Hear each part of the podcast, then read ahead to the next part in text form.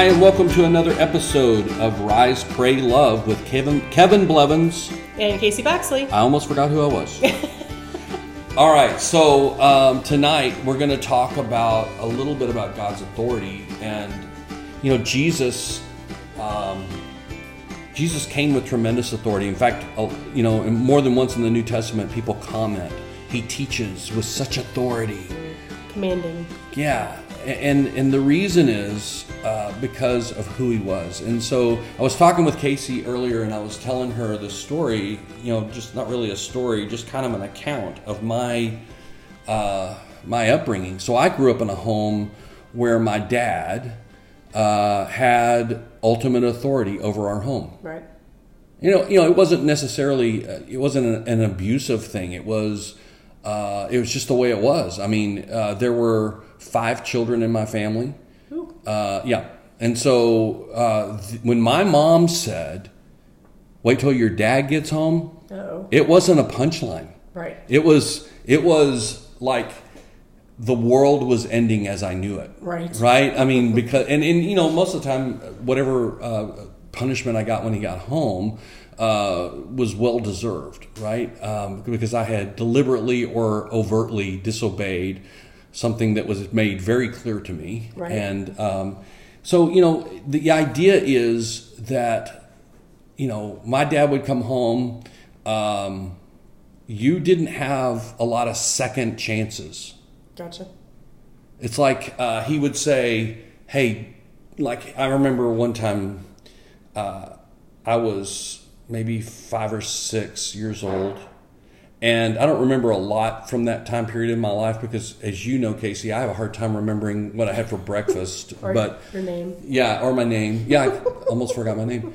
But um, my dad had changed the oil in his truck in the driveway, and the oil pan with the old oil was sitting next to the garage, and he had plans to get rid of the oil, but he couldn't do it that moment. So he took the oil pan and set it just around the side of the house. And he, I watched, um, as I always did when he worked on the cars. I would, I would watch everything he did. Okay. And he saw me looking at that oil pan full, half full of oil, and he said, "Do not touch that oil. Don't go near it. Stay away from that oil pan." Mm-hmm. Yeah, that was an invite. I didn't stay away from the oil pan, Casey. Yeah, I can imagine. Spoiler alert. Yeah. I, I got in the oil pan, like I stepped into the oil pan and squatted down and squished it between my hands. And then I realized after just a moment of doing that that, that it was on my hands. So I kind of rubbed my hands on my thighs Oh, okay. of my jeans. Yeah. And then my mom finds me, and the first words out of her mouth Kevin Scott, wait until your dad gets home. Yeah. Yikes. And so uh, my dad comes home, and um, I got a spanking. I deserved a spanking. Right. Uh, and I was, you know, I was taught that there was authority in the house. That when when Dad spoke, and when a rule was put in place, and obviously this was put in place for my health and benefit, Sure. right? I mean, playing in motor oil is not a wholesome activity, uh, nor a healthy one. Right. Exactly. And so, you know, it, it's obvious to see why my parents were upset that I had disobeyed this rule. I mean, obviously, nowadays we might think in terms of should a five or six year old be responsible to steward uh, an open oil drum? You know, probably not. Uh, that's probably not a good uh, tool to use decision making uh, development. But, you know, the fact is, at the end of the day, the illustration holds because when Jesus came and into our world and stepped into his day and time and grew up to be a man, he walked among the people and he taught God's authority to with God's authority to the people and said, "Repent for the kingdom of heaven is near." And began to teach what that would look like and what it would feel like to be a part of his kingdom. Well, and I think these days that a lot of people think of authority as being something that's negative. And I mean, in in my life, and when I think about authority, it's not necessarily on a negative side of thing. It's almost freeing because now I know. We always joke about that. I like to play games, but I want to know the rules of the game. And to me, with authority, it's you, if you know if I know what I'm supposed to follow, then it's much easier to follow. Well, and and you have to know the rules because if you don't know the rules, then it's no fun because you don't know if the other people who are beating you are doing it right. Right? Yeah, yeah. I mean, so so Sure. like when my dad told me not to get in the oil drum, I can't honestly say that I remember the sensation of the process of determining that I was going to get in the oil drum right. or the oil pan. Um, I can't I can't remember feeling this tug toward the oil. I just simply re- remember what the oil felt like in my hands. Yeah. I do remember that it was silky, you know, but I don't remember. I, I remember the distinct feeling of terror when my mom caught me. Yeah. And of course, you know, at five or six years old, you're not thinking all the way through your decisions because I'm not sure what I was going to do to hide the fact that I had been in the oil. Right. Um, but but the idea is that there's something innate in us that want, we want what we want, Right. regardless of the consequences, regardless of what comes next. Our heart is desperately wicked. We we want what we want, and I think if you examine closely to uh, the moment Eve was conversing with the snake and the fruit in the garden and and there was this moment where he says, "Look, he's God's just afraid that you're going to know what he knows and you're going to be like him." And in his twisted version of the truth, he convinces Eve that she can be all that she wants to be if she wants to be it. Right. And so she she eats the fruit. And then she doesn't want to be alone in her decision. so she invites Dilbert, aka Adam, Right. to join her, and he willingly does so because he wants to be who he wants to be if he wants to be it.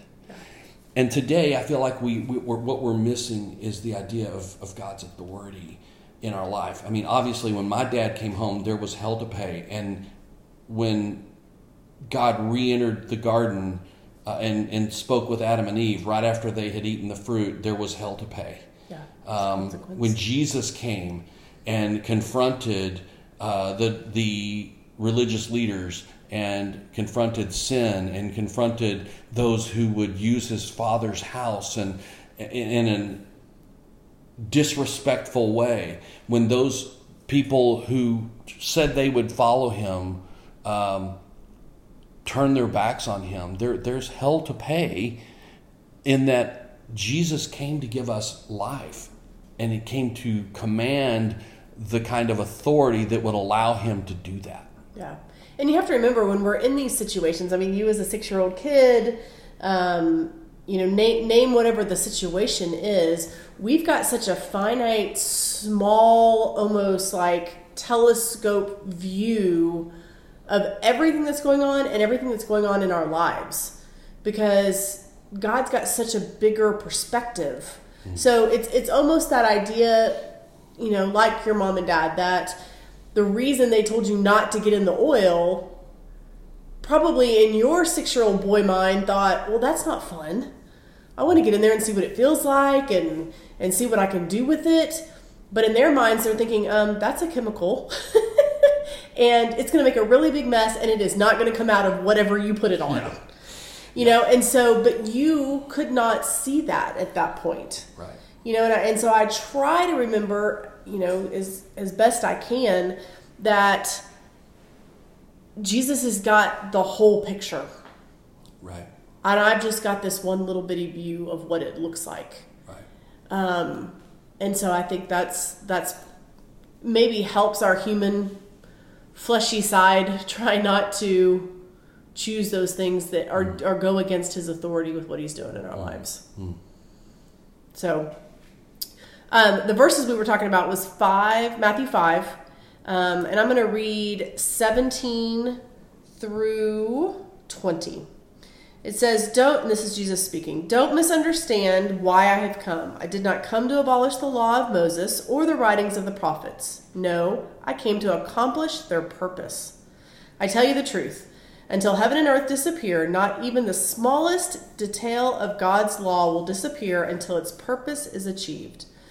So, if you ignore the least commandment and teach others to do the same, you will be called the least in heaven. But anyone who obeys God's laws and teaches them will be called great in the kingdom of heaven. But I warn you, unless your righteousness is better than the righteousness of the teachers of the religious law and the Pharisees, you will never enter the kingdom of heaven.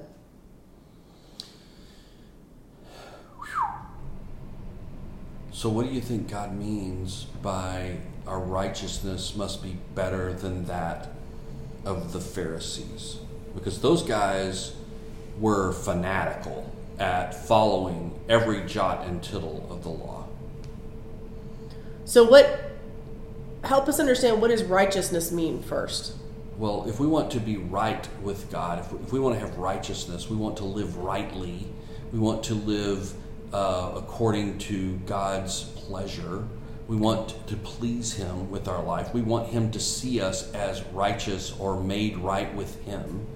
Uh, then we have to live in Jesus. Because what we know is is that on our own, left to our own devices, uh, we cannot achieve righteousness or rightness with God on our own. Uh, Paul teaches a lot on this in Romans, right? He teaches a lot in his books about, in the New Testament, on look, you have to be in Jesus. You, you have to have the, the blood of Christ to be considered right with God because our sin nature is going to drive us to disobedience. That's why the law couldn't save us because the law only served to show us that we couldn't do it. Because all these laws and rules and regulations would just point out how desperately wicked we are because we could not keep them. Mm-hmm. And so, what Jesus came to do was say, Look, I'm going to live a perfect life, and I'm going to be the righteousness that you need to be to walk in God's presence. And then I'm going to gift that to you by dying in your place. And now you can accept my righteousness and be made right with God because I lived a holy life. I did it exactly, perfectly, according to every smallest detail. I lived a sinless life in your place. And when you accept that I am the Son of God and that I did this for you and that my death it was an atonement for your sin and that you are sinful and that's why therefore you need a sin sacrifice an atonement. Um, that will make you right with god.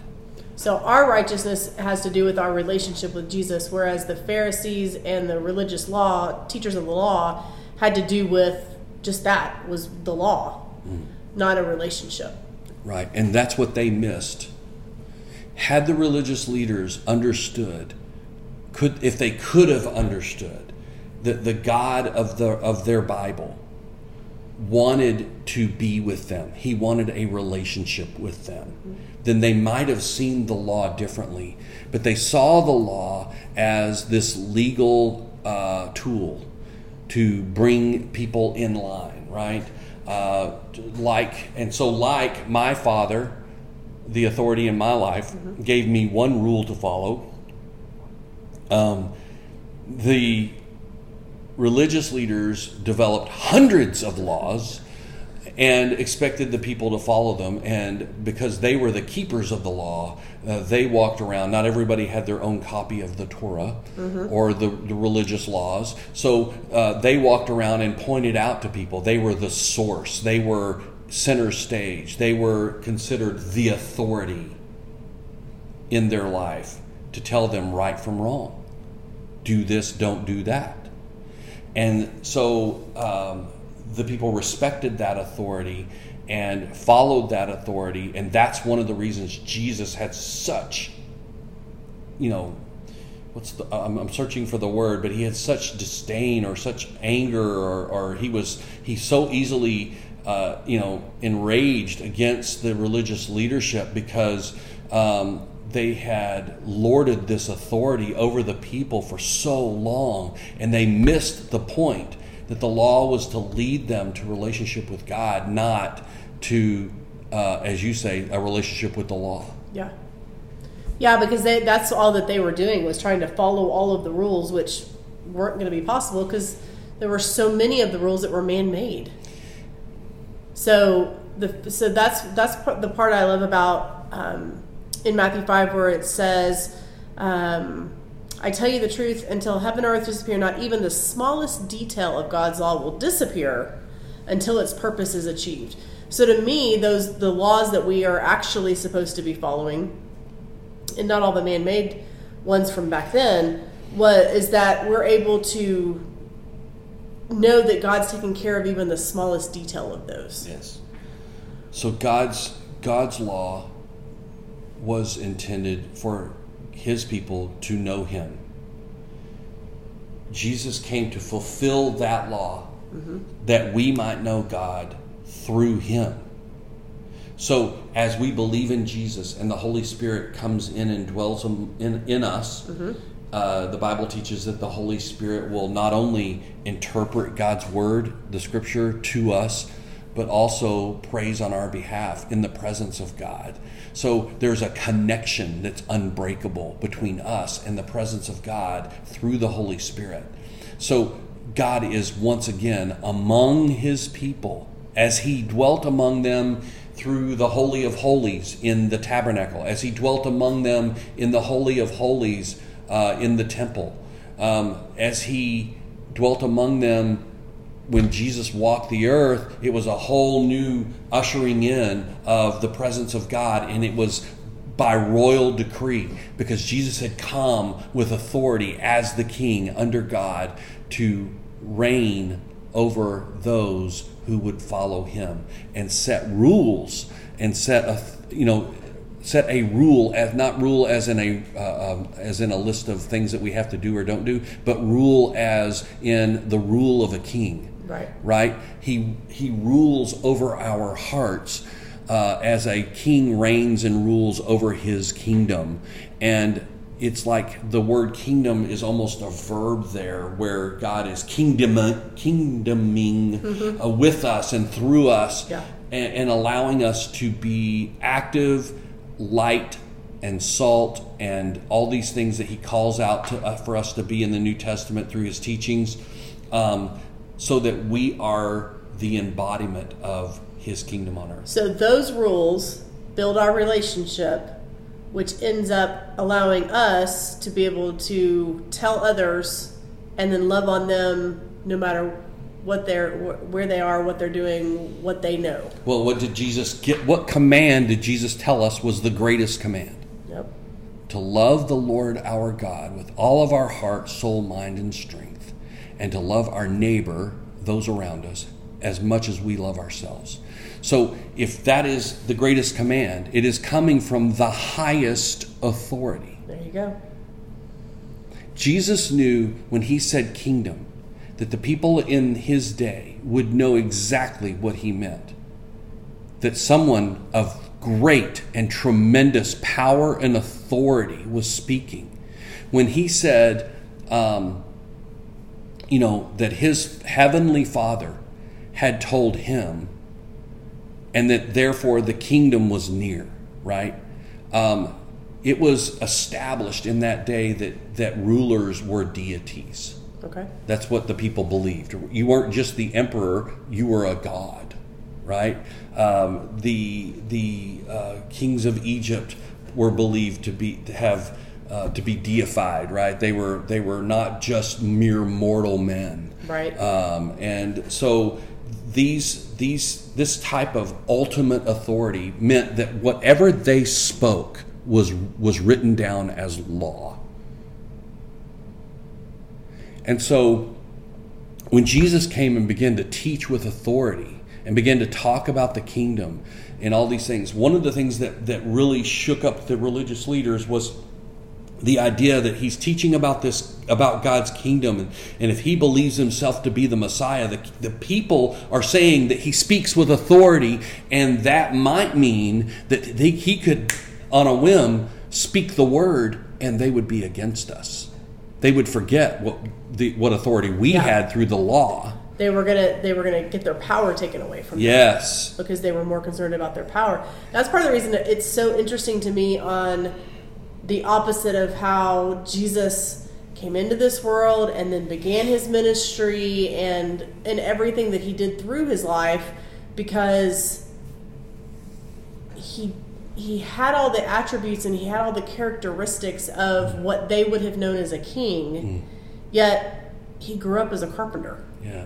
So everything about jesus' kingdom is a kingdom on its head. Yes. Right? It's upside down. Yeah uh, where you would think he would be mighty and powerful, he was soft and loving.